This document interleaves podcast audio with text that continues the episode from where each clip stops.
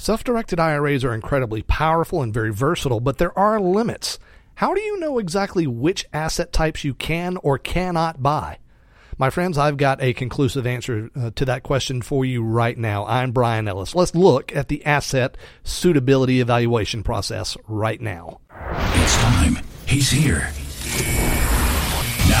Broadcasting from SDI Central Command in the depths of his hidden compound located far from the rot of Wall Street and Washington, we've again established contact with our leader, Brian Ellis.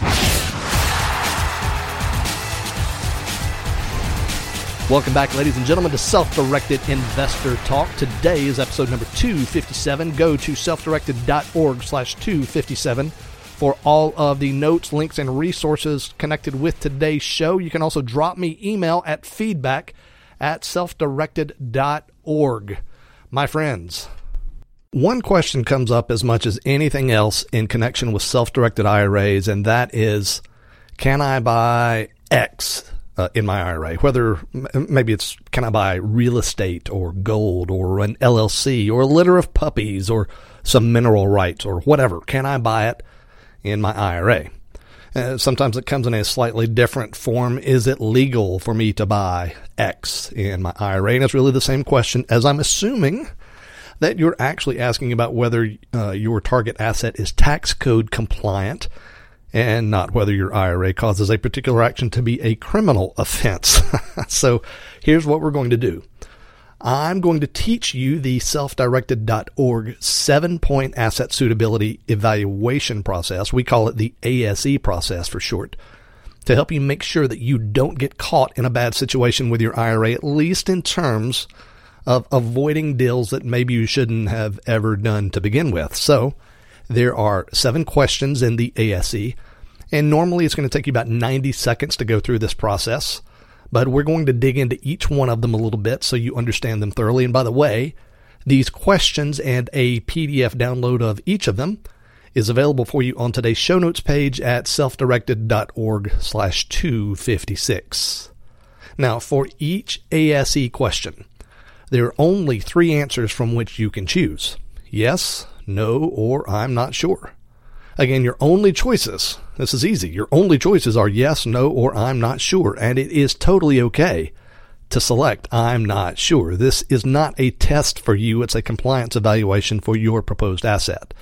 So use the form that you can download from selfdirected.org slash 256. That's actually pretty important uh, because it's structured in a way that's going to help you very much. You can use that to keep track of the number of yeses, nos, and I'm not sures or you can do it on your own paper, but I really do recommend that you go get the form. It is free and it has some great clarifying info.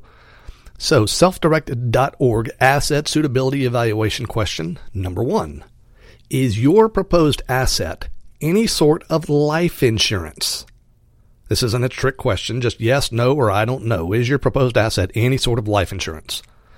Selfdirected.org ASE question number two Is your proposed asset anything that be, could be reasonably considered a collectible. This would include things like art, rugs, antiques, gems, stamps, alcoholic beverages, etc. Uh, choose yes if it's uh, a collectible, no if it's not, or I'm not sure if you just don't know. All right, selfdirected.org ASE question number three Is your proposed asset a precious metal? This would include coins, bullion, or anything that's valuable primarily because it is a precious metal? Yes, no, or I'm not sure. Selfdirected.org, ASE question number four. Is the asset which you'd like to buy in your IRA, is it a non publicly traded business entity of any type? Like a corporation, LLC, partnership, a trust, a foreign corporation, any of that stuff. In other words, is your IRA buying into any business other than one that you can buy through a broker like E Trade or Charles Schwab?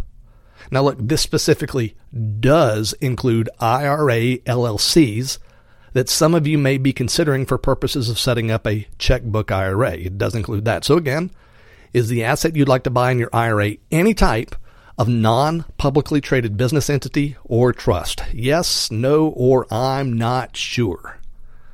All right, now the three remaining questions that we have concern the people involved in the transaction because, frankly, any problems with your self directed IRA are more likely to be a function of the people involved rather than a function of the asset that you are investing in. So let's define a term that we can use together moving forward. That term is questionable person. For our purpose, the term questionable purpose includes three things. First, it includes anybody who's related to you, whether by blood or marriage. Anybody who's related to you is a questionable person. And I can just hear some of you saying right now, yeah, this guy has, he's heard about my family reunions and knows that all of my relatives are questionable. Look, that's not exactly what I'm talking about, but for our purposes, anyone who might possibly show up to into your family reunion on either side of your family, they're included in our definition of questionable person. All right. So the second uh, uh, type of person uh, that is included in questionable person is any business or entities to which you or your relatives are substantively connected. What does that mean? I'll tell you when we come back. We will be right back. Send your questions and comments to feedback at SDITalk.com. And don't even think about relying on what you've just heard as legal or professional advice because it's not that. And you know it. This show is the property of SDIP Trust. Copyright 2017, all rights reserved.